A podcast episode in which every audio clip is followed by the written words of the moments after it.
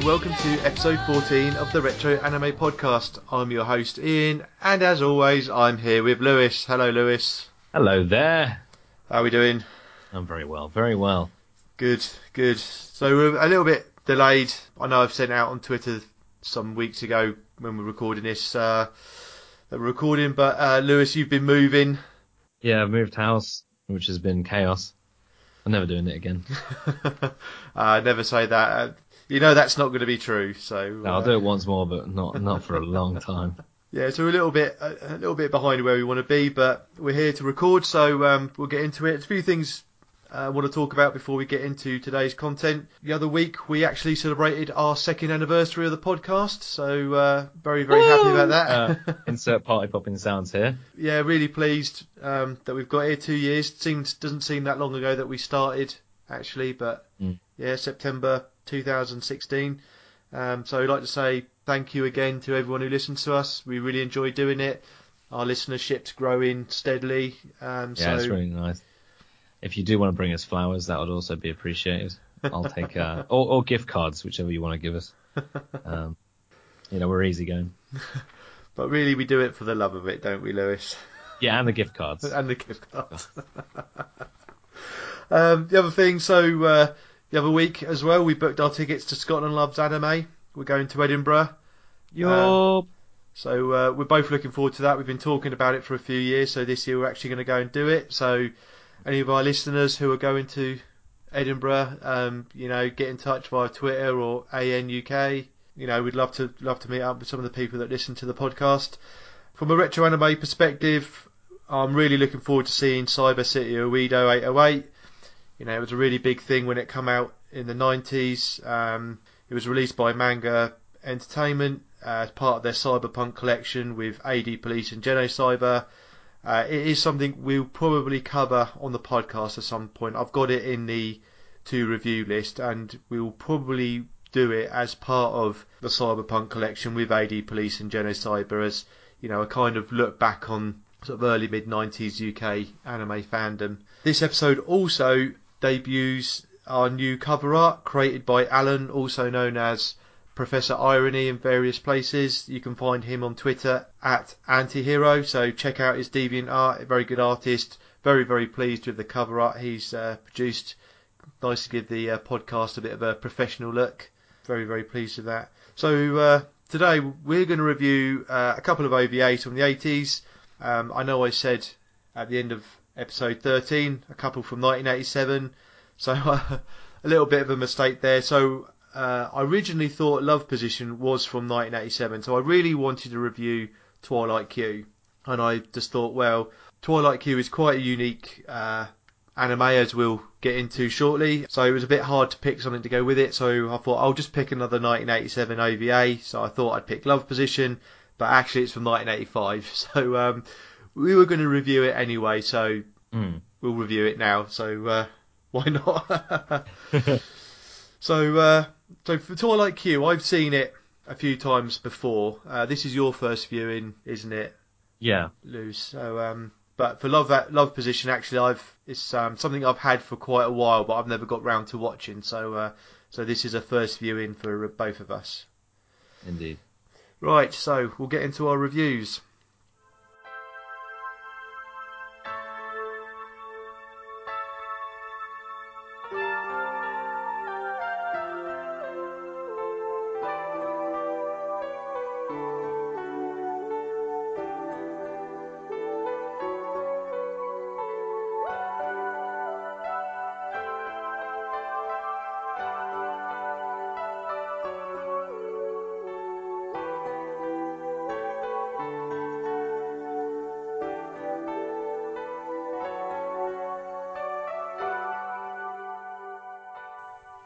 Our first review today is going to be Twilight Q. Uh, this is a two episode OVA from 1987 produced by Studio Deen. Episode 1 was an original work from and scripted by Kazunori Ito and directed by Tomomi Mochizuki. Episode 2 was an original work and scripted and directed by Mamoru Oshii. The music for both episodes was done by Kenji Kawai. Right, a brief synopsis taken from ANN, Part 1, Reflection. Mayumi is diving in the ocean when she makes a strange find a camera. Stranger still, the film in the camera holds a picture of herself on the arm of a man whom she has never seen before. When she discovers that the camera is of a model that has yet to be released, she begins to see the vague outlines of a very strange truth. File 2, File 538, as airplanes mysteriously disappear in the sky, a private investigator spying upon a strange father daughter pair finds himself caught up in their mystery. So, Lewis, Yes. Twilight Q. What did you think? Uh, it's like um, Mushishi meets Twilight Zone, doesn't it? Yeah, Uh, it's a bit mad. it is a bit mad. Oh, You could carry on. Uh, I'll, I've got something I want to touch on at some point, but uh, see if you bring it up. Um, well, so I was going to say, so obviously it riffs on the Twilight Zone very, Mm. very heavily, and we've really got two very, very distinct tales here. Yeah. Um, so the two episodes are, you know, standalone stories, and they're and they're very, very different from each other. Now, one is, I think, is quite good, and one I think is not so good. yeah.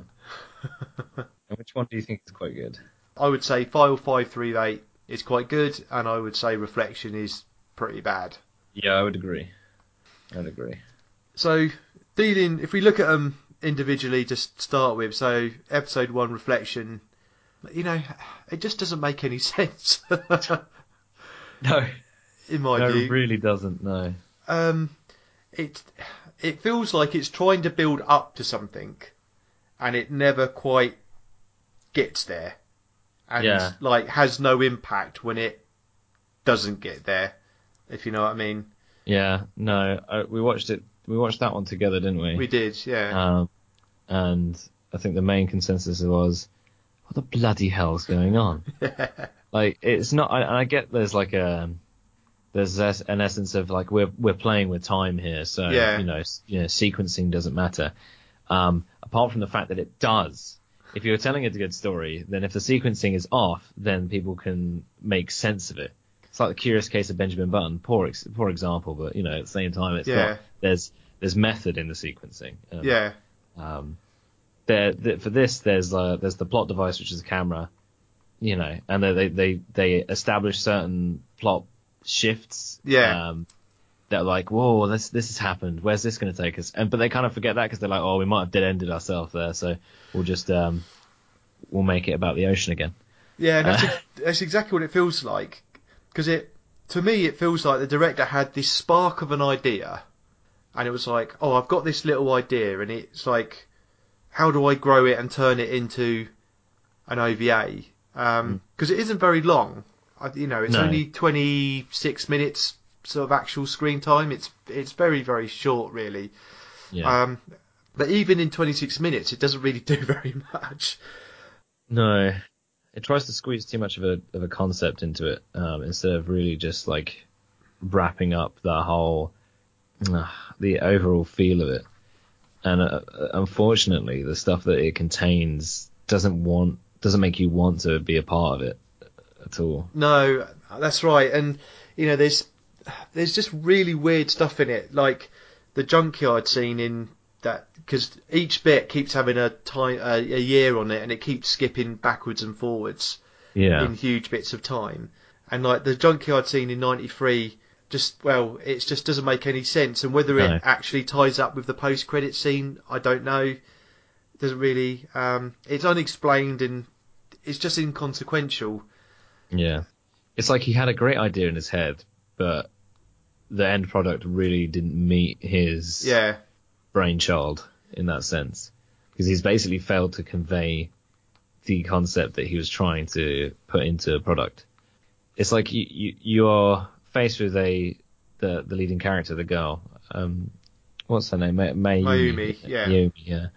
Who ends up just being I don't know a, a canvas of a character. Really. yeah, that's right. Like you're yeah. like you, you get when she finds the camera and then there's like it's brought to the company manufacturer that makes the camera. You think, okay, this could be going somewhere, yeah, and then the camera disintegrates, doesn't it? yeah, and that's Yeah. really stupid. Yeah, that's really stupid because you're like, oh bloody hell, maybe this can lead into something else. But then they're like, yeah, that's happened. We're gonna move on now. Yeah, exactly. 1912, and you're like, what? the, the camera's your plot device. Use it. and it skips backwards and forwards, and Yeah. you know, Mayumi meets her future husband, um, and then she goes back in time, and it has something to do with a history lesson that Yeah. you know the hi- history was, you know, the books were wrong and history was right or something, and it's Yeah. like what what difference does that make? No. You know, it's it it doesn't You make know any would've taken? difference. You know what it would have taken? One scene where she got the photos of the camera produced and then laid out on a table and the camera to focus on them and Yeah. have iconic cell scenes that the person who watched it, then the sequencing would matter because you could go back to that that scene and go, right, so here's all the photos produced at the time. These are all the places that she's been to Yeah, in the timelines, and then you'd be like, right, okay, th- this this now makes sense because then you could go in past the point of the viewership thing and go, all right, I have worked out these timelines, but there's nothing Yeah. there. no, and it doesn't it doesn't string together. One bit doesn't really have any consequence on the next bit. You know, the bit. I mean, there's bits that really bother me about it. Um, th- when Mayumi does meet Hirata on the ship and has the photo taken that she sees originally when she gets the film developed, it's like it was only a year before. Surely you remembered you'd have had the deja vu moment where you'd have gone, "Oh, this is where the photo came from." But no, it's kind of like Yeah. all forgotten yeah. sort of It's thing. like, oh, the camera's gone overboard. Wait a minute. yeah, I mean, the the ending that it was kind of all a dream and stuff was, oh, it's just weak and unimaginative. cop-out. It's, It's just a a cop-out. massive cop out. it's like it's like watching the cop out ending of uh, of the Holy Grail. Yeah, That's right. Yeah. It's like, well, we've run out of budget. Sod it. Yeah. Um, there's other bits as well. There's like this bit where Mayumi and her brother, um, not her brother, her friend's um, Kuwako's brother, they're in the car and it kind of runs off the road and she sees this big tree that kind of lures her in and it tries to build like this air of menace Yeah. and it and then she walks into it into this and it's like it just it just fails. You know, Yeah. this thing really does kind of fail at everything it tries to do. And it's really weird because I didn't think the sound design in that one is good at all. No, I think it's terrible. But in File 358, yeah, the sound design is incredible. yes, Incredible.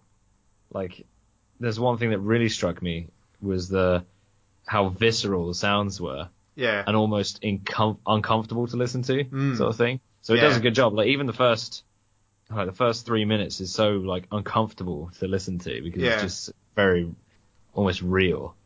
The sound is like too pure, and for something of its time, I think that's very very hard to achieve. yeah, and I think that's Oshii's input into that. I think, I mean, the Reflections' only redeeming feature is that it's got quite nice animation in it.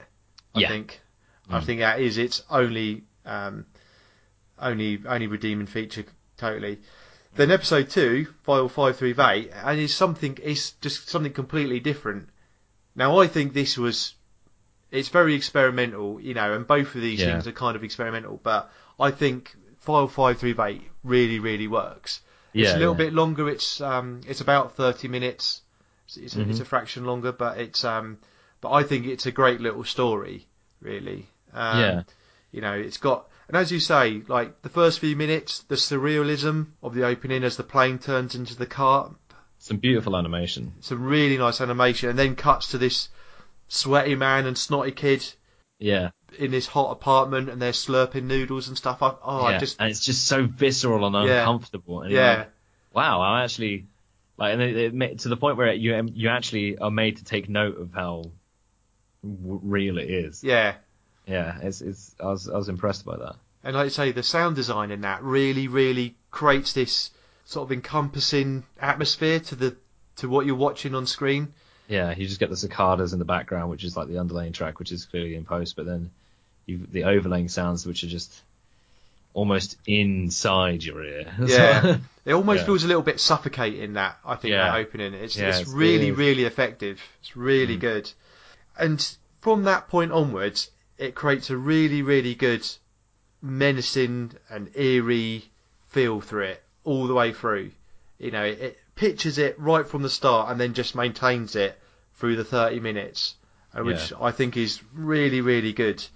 You know, and there's like an early scene just after that as well, where the um, the girl's leaning out the window, staring at a plane, um, just as it kind of disappears again, and there's this real sense of wonder in the girl, and it's got Mm. this really sort of cool music of. The music really fits the scene, you know. It, it fits that sense of wonder that you imagine from a little kid looking up at, at something. Um, Yeah, yeah, and it changes quite drastically as well. It feels like everything done in that is quite purposeful. Yes, Uh, so a lot of care has been squished into 30 minutes, it does. which is sort of like a parallel to what the reflection is really. yeah, you know, reflection doesn't really feel like it, it knows what it's doing. This feels like had Uchi set had, yeah. Yeah. Again, doesn't fully explain everything, but No. it's you know, and But it leaves yeah. some questions, which is I think is quite clever because it makes you think about well, is it or isn't it? Yeah, exactly. Yeah, it, it it- it's just purely designed to make you question uh, function and reality and and Yeah, uh, life. But yeah, I think it's uh, it sets out on its purpose. I see. The thing thing is, I think reflection tried to tie itself together, but ended up with a frayed end. Yeah. And then file three five eight knows that it's not setting out to sort of you know complete the ring. And Yeah. Instead, just takes you on a bit of this uh, a bit of a, an eerie and visceral ride through yeah, exactly. almost a midlife crisis. Yeah. existential, uh, you know, existentialism, which I think is it does very well. because it once you've got that sort of scene set up with the with the the man and the girl, then you see this silhouette of a man, you know, against a dark out uh, dark background, you know, a night a night scene, and it there's this ominous sort of atmosphere to it, um, Yeah. and then you kind of get into the the meat through the middle of the film, uh, you know, kind of like the sort of second act of it, and then you know you you you get this photo montage as he starts, you know, he gets in, sees the teletypewriter, and it starts printing off this story, which he starts reading, and then you get this montage scene, and then he starts talking through it, you know, and it's the story of a detective doing the same thing as the previous detective did, Yeah. and that narrative as he talks through it, you know, it just pulls you deeper and deeper into this bizarre world that this guy's got into yeah. um, and it, you know, it's really clever because you start to, you know, the bloke, this guy is starting to question his own sanity, and you're starting to question his sanity with him. Yeah, yeah. sort of It does. It, it takes you on his personal Yeah. journey. Um, does it very well. It gives you like things to think about as you're going through it, but not uh, not too much to think about that you're not distracted from his Yeah, um his monologue, uh, which is is very impressive. And yeah, it's almost it's almost uh, playful with it as well. yeah. Um, well, it is because there's that scene where, like, the girl farts and he opens Yeah. the window, and it pe- there's like the tension is really high because it's been ramping up and ramping up, and it's you're you're in this spiral of bizarreness and surrealism, Mm. and then you get this fart, and he opens the window, and then it carries on, and it just breaks that tension. yeah, it's- perfectly. It's, all very well constructed. It's all Yeah. purposeful, but it's just I don't know. It is something that just you just feel uncomfortable. Yeah, um, viewing, which I, I think is very hard to achieve for 30 minutes straight. yeah, because then Um, you because you get this um like twist ending, which I I don't want to spoil No, you know, which changes completely again, and then you're questioning it, you know, and like you say, for to keep that up for a really solid thirty minutes, yeah, because you keep- never get settled into it. Like it's because uh, I'd expect I was expecting about 15 minutes in to sort of like get lethargic and yeah, and um, and you know start just absorbing it like a sponge, like uh, we have done with Yeah. some of the other anime. yeah, Uh, but no, it really just um, it keeps you teetering along, waiting for the drop off. Yeah. For 30 minutes straight, which is very very hard to do. yeah. uh, It keeps you properly engaged. I completely agree. I mean, that's one of the Yeah. things I really liked about it. It was just, and even when I've watched it again and again, you know, I think I've seen it three or four times now. It, but it, it just, you know, it just keeps, you know, even when you know what's coming, it's Mm. so good that it just keeps you completely, uh, completely sort of engaged throughout the whole thing, completely gripped. Yeah. And then, you know, at the very ending, you know, with the closing scene of the plane being gutted as the fish is being gutted, and then the look, you know, it's that thing. It's like, well, is it? Is this real? Isn't it? You know, it's just, it's very, very clever. I think. Yeah, yeah, yeah. I have my own theories about it, and um, and interest, but the fact that it's got me thinking about it is is uh, a testament to itself. Really. Yeah, it shows how effective. Yeah, Um, yeah, I thoroughly really- would recommend. I wouldn't even bother with. I wouldn't even bother with a reflection if you were picking it up, but I would. I would No. seriously consider just if you. Yeah, I'm sure you can find it pretty much anywhere. Well, I say pretty much anywhere. I'm sure it's you know you have to go looking for it. Uh, File three five eight is definitely worth. It's definitely, definitely. watch. Yeah, Um, because if you're feeling, if you're if you're like a, a two beers in, you're seriously questioning your uh, life choices, and you really want to think about the the nice little pretty local bridge that you're going to throw yourself off. File three five eight. Uh, let's jump off together. Let's hold hands. Don't forget the gift card though. yeah, I mean it, it's it is clever. I mean, you know, just to sort of wrap up on it, you know, it hasn't got a lot of actual animation. There's a lot of very Stills. still scenes. It's a very talky piece, but the art, the animation that is in there is very, very good. Yeah, and you can tell like that was a conscious choice Yeah, because like the the music carries the still scenes, uh, and there's obviously the the pulling of the sh- uh, the cells, yeah, so you get some of the moving scenes. But where the actual budget of this 30 minute piece has gone into, it's the surrealism. yeah, definitely. Yeah, and it's almost what would I liken it to? Because interestingly, we reviewed Angel's Egg um, in episode four, I think it was. Hmm. Um, you know, and this is another Oshii anime that has a nameless man and a nameless girl as its main characters. Yeah, and still does a very good job of character development. Yeah. stuff. yeah. And it's a testament to what music, what what music and Mm. set, setting and an atmosphere can do really for telling a story. It's very minimalist. It is, and you know, and I think this, I think, does more in 30 minutes than a lot of anime probably do in an hour and a half. Yeah, yeah, You know? it really does. It it's it doesn't skip a beat, um, and it's very easy in old anime and even new anime. You know, because you Yeah. get the, um, you get the filler episodes, you get the filler time where it's just um, it's dialogue for the sake of dialogue to sort of Yeah, accelerate or keep that story going for that little bit longer. yeah, But no, yeah. I think yeah, I think it's very very much worth a watch. Yeah, you know, if you had to look at it as Twilight Q as an OVA, it's hard to to score it. I mean, no, because it's Yeah, yeah. because you have individually, to you have to score them differently. Uh, No, you have to score them differently because they're, they're they're two very different pieces. Um, they, you can group them together as like um, it, could be the Mushishi concept where like there's no set yeah, um, there's no set storyline. It's just two parts of that same universe maybe. Um, then maybe yeah, I, I would say. yeah. Uh, What score would you give it? Well, I'd give I'd give Reflection maybe like a three because Yeah, it's a real yeah. mess and it doesn't really add up to anything and it's inconsequential and well, it's you watch it and forget it. You know, it's got very little rewatch value. But then File five three eight, I would give a nine. Yeah, yeah, I would agree. Nine out of ten for file three Yeah. eight, uh, file five three eight, and uh, yeah, probably a three or a two for the Yeah, a two or a three for because it's ass. yeah, Uh, but it's a, uh, when you watch it's got promising aspects, yeah. yeah, you know, it's it's got some ideas which you could see, but it's just it's the execution's terrible, you know, and and uh, really within an OVA, if you watch them back to get the contrast in them actually it's extraordinary, Yeah, it really is, yeah. you know. So file five three eight, absolute recommendation. Watch Reflection if you want to just have seen both of them, but Mm. it's I don't think it's a must see anime. Where I think Oshii's bit is a definite must see. Yeah, I would agree. Yeah, if if you're feeling melancholy, uh, Yeah.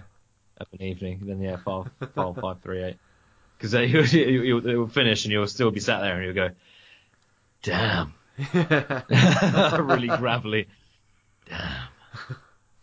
Take a long hard swig of a Budweiser. We're not sponsored. Other beers are available. Yeah, other beers are available. Asahi. Take a Asahi. long hard swig of a of a glass bottle of Asahi and just damn. Yeah, absolutely. Right. Well, next up we have. So next up we have Love Position: The Legend of Halley. So this is a one episode OVA from 1985, based on a manga by the legendary Osamu Tezuka, and it was directed by Shuji Iuchi. It was produced by Tezuka Productions and the animation was done by Sunshine Corporation. Iuchi did a lot of storyboards and episode direction at Sunrise, he did pretty much all of the direction on the Spirit Hero Wataru franchise, which was also done at Sunrise. Um, the only thing that probably most Western fans would have heard of, he directed the Ranma One Half Big Trouble in Little Nekoron movie. So what's it about? So a brief synopsis. An agent who was sent riding on Halley's Comet comes to Earth. He was actually given an order to destroy the Earth, but captivated by the planet's beauty, he is no longer able to destroy it. 76 years later, another agent from Halley's Comet is sent to the Earth to liquidate this traitor who is now disguised as a girl named as Lamia in Vietnam. So, Love Position, The Legend of Halley Lewis. What did you think of this? Um, it's an interesting little adventure. Yeah. I think maybe, uh, See, I think it's a fairly decent thriller. It's kind of, it's a decent story. It's got sort of logical sort of plot development. I think it Yeah. gets off to a slow start and gets better as it goes through. yeah, that's what I was going to say. Sequencing is off. I think Yeah. it should have started with the Vietnam scene. Mm. The whole Vietnam sequence should have been whoosh, slap bang at the start, and it should have built it from there. Because there's a bit, it's a little bit all over. It is slow starting because it sort of, it sort of does its thing, introduces Subaru. Yeah, Subaru Impreza, we'll call him. Um, WRX, yeah. yeah, yeah. Introduces the Subaru Impreza WRX, uh, and sort of has his um, character development thing, like, yeah, I'm not afraid of a fight. Yeah. and then um and it has it has a few awkward interactions with some of the characters as like a cheap sort of he's in it, he's in it, she's in it. yeah. Um, and then goes yeah, back in my day in Vietnam. yeah. And then it was like, oh okay, oh now there's aliens sort of thing. Yeah. uh, well, I mean there was a little bit of an alien prelude, but you know. Well, because it gets off the the series, sorry, the OVA gets off with this alien who's taken on the form of an escaped prisoner, who's the alien who's the second alien from Halley's Comet, who's come to get the first alien. Um, you know, it's a scene ripped out straight out of Terminator. You're Um, you know, then you say you get this bit of Subaru, he's introduced, and then you get this very long flashback to Vietnam to kind of set up the second half of the film, um, Yeah. which I think is way, way too long. That scene. I mean, I think it's some of it's quite good in that the way it kind of shows, you know, without being too graphic, it, it shows the sort of horrors of, you know, the atrocities of the Vietnam War. But it just, it could have just done with being about 10 minutes shorter, that sequence. yeah. But then after that, I think once that sequence has ended and Subaru goes back to Vietnam, I think it gets better from there. And I think Yeah, the does. final, the final 40 minutes of the film, I think is actually pretty good. Yeah, it has some nice setup for plot devices. Kind of why I feel like the whole Vietnam thing should have. I don't know, it might have been a bit of a cop out. They probably found themselves between a rock and a hard place because uh, obviously you've got the aliens segment early days uh, where they're sort of working on the railroad and it's um, Yeah. uh, what's his face from Street Fighter comes up and attacks him. uh, He does look a bit like Guile, doesn't he? Yeah, go. Yeah, that's the one. Um, a little bit like oh yeah, and um, so he tears a few heads off, and then Yeah. you're like, oh right, okay, so I, this is going to be a bit intense, and then it drops it. It drops the intensity, like Yeah. you, you, because the scene switches from something like that to something relatively low pace. You're Yeah. sort of like you're sort of like on edge in the sense that you're thinking, right, so this is the next place that's going to get hit. He's probably going to walk into this club and demand boots, clothes, and a motorcycle. Yeah, Um, exactly. I, I was yeah. expecting him to do that, to be honest. yeah, and uh, he doesn't. It's just uh, Subaru Impreza getting into a brawl with a bunch of people who's like, "You're not good enough for my daughter." yeah. um, and then it doesn't really touch on the whole extraterrestrial sort of thing until another 25 minutes later, yeah. when it's just like, "You remember Vietnam, don't you, Dad?" And he's like, yeah. "Yeah, I remember Nam." yeah. uh, it's how I got this harmonica. Yeah. Um, and that's that. That the harmonica's a lovely plot, plot point. Uh, yeah. but yeah, the sequencing is a little bit off, but the overarching stories I, I found quite enjoyable. I mean, I think the setup, you know, with these aliens that live on Halley's Comet, you know, this sort of super beings sort of cleansing the, the universe. I think that setup's quite good. Yeah, Um, you know, I think that's quite a that's quite a nice idea. So, you know, I, I, quite, I quite like that background to it. you know, the disco scene you mentioned, it's like all these films had um, disco scenes in the mid 80s because Lensman, if you remember, had a disco scene in it, and Crusher Joe's got a very, very similar. Oh yeah. so, all, all, so all these, all these, uh, all these mid 80s films had um, had some sort of obligatory uh, disco scene in them. yeah. Weird. Yeah, it was very strange. It was, um, but the bit where Subaru goes back, I mean, there's some, there are some really good scenes in it. I think the the bit where Subaru goes back to Vietnam and he's in the temple ruins where his dad and Lamina were, Yeah. um, and he plays the harmonica and it causes the wall to glow and it reveals Lamina and she awakens. I think that's a really nice sequence. That's got yeah. a nice build up to it. It does. It does. A bit of mystery and stuff. yeah, he's using his father's harmonica and Yeah. like so it's just like oh, that's really nice. Like I, you got you get it from the get go because it's it's like used when they first meet. Um, so she like you know finds identity with him with his Yeah, yeah, like that. That that's like using that.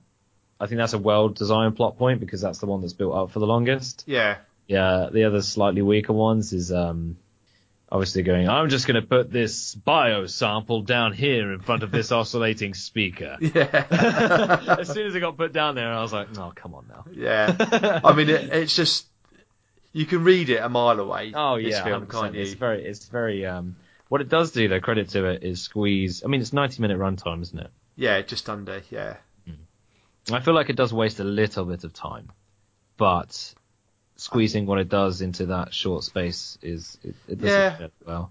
Because I mean, if you think about it this way, the the film is only an hour long because there's Yeah. about 30 minutes of fluff. yeah, So if you dis- if you di- re- disregard the 30 minutes of like weird setups, awkward interactions with a few characters, then you sort of think, okay, then this this this hour long feature does a good job at telling its story. yeah, Um, like there's that there's that really one scene which is just like maybe there was a few too many characters potentially. maybe. I'm thinking about it now. Yeah, There's that- maybe. There's that, there's that one scene where he's like, uh, "Oh, by the way, Subaru Impreza, this this uh, thing is its biggest weakness. You need to use that against it." And he's obviously just like, "Why didn't you lead with that and just instead of just telling him about his dad?" it's just so straight up like. Just it goes for the gonads straight away with the with the punch, and then goes Yeah. like sort of puts his hand on his shoulder. By the way, its Yeah. weaknesses, and he's obviously reeling, so he's not taking any of it in. Yeah. No less, so it's like, Well, that you know that character, what's his name, Doctor Sakuba. I mean, he's Yeah. got no empathy at all because he's like, No. uh, uh, "Girl, your dad's died in a plane crash." yeah, yeah. Uh, he's oh like, yeah, Subaru, sorry your dad's about your died. dad." But, yeah. He's the messages twice. Yeah, she rings up. Oh yeah, geez, sorry about your dad. Yeah. He was a, uh, he wasn't a nice man. Um, and then like next time, yeah, Subaru, mate. Oh, Jeez, I know you time's short and you're being hunted by a murderous inter, intergalactic being right now, but your dad's dead. Um, no empathy. yeah. You by know, the no way, subtlety. It's just like, you know, I think that's news, Our hilarious. experiments. yeah, but then it's like that. But the scene right after that is just super. It's just super weird and pointless. You know where he sort of lines up. He sort of got, he puts uh he puts his girlfriend out along with Lumina, Yeah, uh, uh Lamina, that's her name, sorry. Um, out in this in the in the hallway and it's just like, don't come through this door. yeah, And they have sort of goodbye moment and the, Yeah. the doors close and it's like he kisses her and then the thing's going. You're like, yeah, right, something's going to kick off here. yeah, Something's going to actually happen. And he, he has a moment where he, he basically sets up this trap, and you're thinking, well, we already know that the oscillations are the only Yeah. things that kill him. Like, uh, why are we why are we setting up this plot device where he's having flashbacks of his dad singing the same song that he played on his harmonica? Yeah. Because this is better served at the end of the movie when he's having his reflection piece. yeah. Because all of it is like he's just thinking about his dad while humming this song, aiming at these explosive canisters. yeah, Uh, and, and then and then he busts through, and it's like boom, big build up to a scene that obviously had no build up personally for anyone watching because they're like, nothing's gonna happen here. It's pointless. Why has he said goodbye to his love, the love of his life? Uh, yeah. that 'cause- that scene really annoyed me. Uh, apart from that, I mean, I have to say, I think the sec- the bit where they get off to go to the secret base where the dam is or whatever, um, Yeah. and they're in the snow, I mean, some of those They- bits, yeah, they're a bit. I mean, this is like I said, this is where you can read it a mile off. But Yeah. I think from that point onwards, I think generally it, I quite like the way it plays along, Mm. and you know, it again rips off the Terminator because it's the guy that's now a sort of effectively a soldier rescuing this girl being chased by the Terminator because that's exactly what he the character he's playing. You know, Yeah. he's got a relentless killing machine. Um, but the way he kind of then lures Zamba onto the platform and gets it, and he's got to hit the button. I, I mean, I, I quite like the way that builds up quite a bit of tension in that scene. And as I say, you can read it a mile off, but it's um, but up and up through that. I mean, I, I quite enjoyed that. I have to say, it was it was a bit by the numbers, but it was Yeah. it was We it was get- okay. I I quite enjoyed it. Are we? Are we? Uh, did you pick up on the on the blatant uh, Jaws James reference? Bond, James Bond Moonraker, Yeah, the whole cable car thing. Coming yeah, up. yeah, And- yeah, I was like, no, yeah. no, they're not going. No, and Yeah. then he gets on, he gets on the cable car and sees him coming the other way. I was like, oh my god. Yeah, so that so there's there's three big movie references in this film. So it rips Yeah. from the Terminator in the Yeah. opening and closing scene.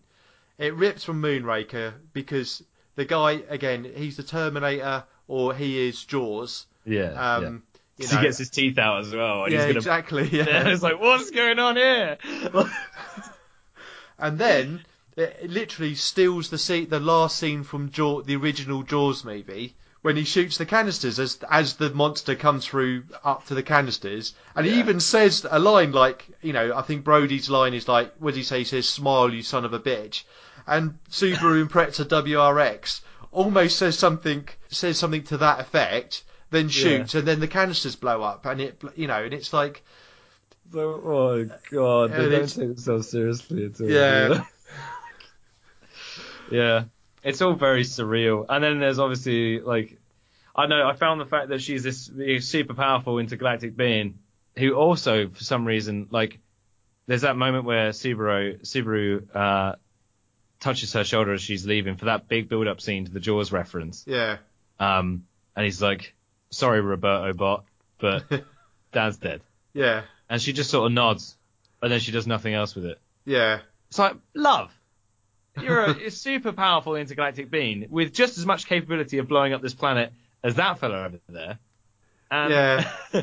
and like, there's like that doesn't spark anything within you. The fact that the love of your life, Roberto, the one, Yeah. the word, the one word you say maybe 80 times out of your 86 lines, Yeah. Like- and you- you're like, no, that's that's a bloody shame. Yeah. there's a lot. Yeah. Of, there's a lot of things wrong with it, but it is actually enjoyable. yeah. uh, Yes. Absolutely. I Like. I agree. I think it's it's it has quite a lot of flaws to it. The first half of it is badly sequenced and badly paced. Really. I think the second half of the film is quite entertaining and actually does work as a film sequence. Um, Yeah. You know, I, I, I think personally, you know, I think that works a bit better than you do, but um, you know, as a as a sort of generic sci-fi action thriller, it kind of works. And I Yeah, don't think yeah. it's a waste of anyone's time to watch it. I mean, I don't think it has a great deal of rewatch value, but you know, I think I think you could have a good amount of entertainment, and you could certainly have some fun picking out the film references in it as well. So, yeah, uh, yeah, yeah, definitely. I'm sure there's more. There has to be. There probably is, yeah. Um, Quite a common thing. I think we've we've said it on a few of these um, sort of mid '80s or '80s anime OVAs that we've watched or films that we've watched, where we said, oh, you can definitely see an influence from that, and you can definitely see an influence from mm, from that as well. I mean, the characters in it, they're kind of an okay. Subaru, he's a bit he's a bit bland. He's a typical hothead. yeah. Um, I I think can you, fight anyone. yeah. yeah. Yasui, he's a typical goon. Yeah. Yeah, in a complete, complete and utter goon. Um, let's say Tsukuba. Now, those two, Tsukuba and Yasui, um, there's a lot of awkward moments in this film, and normally involves one of those two characters. Yeah. When um, Yasui's getting all sort of creepy with Yumi, Yeah. and there's a bit like where they're in the airport and uh, Doctor Tsukuba gets, you know, he gets all this coffee and he's like, he's like, oh, what are you doing? Don't disturb me. I'm in my papers. You know, I don't know. He's he's a Yeah. weird character. a very yeah, very think- weird I character. think he is, yeah, because everyone, everyone like sort of all the other nameless uh, biomedical yeah. staff like go like he's Yeah. gonna stand up and just you know go Yeah. full Super Saiyan on him, uh, like some old master of jujitsu, but instead he just sort of brushes it off. Yeah, like, oh, okay. But then yeah, he's just like he's completely inconsequential apart from the to basically tell every character that a loved one's died, yeah, or uh, or go, oh, that's some breakthrough. Nice. Uh, yeah, so he's just a don't shoot the messenger kind of guy. I mean, interestingly, to you, uh, Ashida, who directed Fist of the North Star, Yeah. um, he was one of the character designers on this. Um, All right. And I think with Samba and Yasui, I think you can clearly see a bit of uh, Fist of the North Star character influence in those characters. Yeah. Definitely. Other than that, production wise, I think the animation's quite average. I think the music's quite average. It's not a great deal to say about it, really. No, no. There's there's, there's a few starters. There's like the chase scene in uh, Vietnam when it's Yeah. the flashback to his father. The animation's pretty average in that. Yeah, there's a like lot of few- montages in this. There is. Yeah, it takes it eats up a lot of time. Yeah, Um, which is a strange choice. yeah. But the- of- Yeah, it kind of hurts the hurts the pacing. Like it, it did last Yeah. a bit too long. But yeah, it's, it feel like it felt like that was just. Um, there's a few starters in the animation, like when he falls over. Um, there's a few like missed frames where he might as well just done a whole like sort of someone might have just pushed the shell, cell paper up and just sort of shifted it around and made him do a backflip because it was just like who, who was in charge of that? Who let that through? Like, I mean, it does feel a bit cheap. It has to, Yeah. you know, coming from, it feels pushed out. yeah, you know, coming from um, Tezuka, uh, you know, a great sort of studio and a great name. It, it does kind of feel um, a little bit pooped out in places. Um, so, yeah, I mean, I would recommend people to see it. I think, I think it has a one-time watch in it. Uh, you know, I give this a six out of ten. Yeah, Um, I think it deserves a six out of ten. Six point five from me. Oh, interesting. Yeah, I think it's a flat six. Yeah, I, I, it's worth a watch. I think six point five just to be different. Yeah, fair Um, enough. and I did enjoy it. I think like looking at it, if you look at it and you get critical and you go, oh, but this because she's a super alien, and and you're actually like one of those people who goes, oh yeah, but like, you know, they had this gun, and if you took the shot then, like, you know, uh, I wouldn't look at it like a, a super critic, but I do think it's Yeah, enjoyable. I mean, I don't think it's meant to be funny in No. some places, but it's sort of like doesn't take itself seriously enough for me to take it seriously. I agree, and I think you summed that up perfectly. There, I think you know if you don't, if you just want some easy entertainment, that's something that's probably gonna, you know, does have some decent story elements, does have some quite good sequences, has some film references which you'll have fun picking up on, and you just want an easy 90 minutes of entertainment, then yeah, you probably can't go far wrong with something like this. Yeah, So. yeah, very much agreed. Forever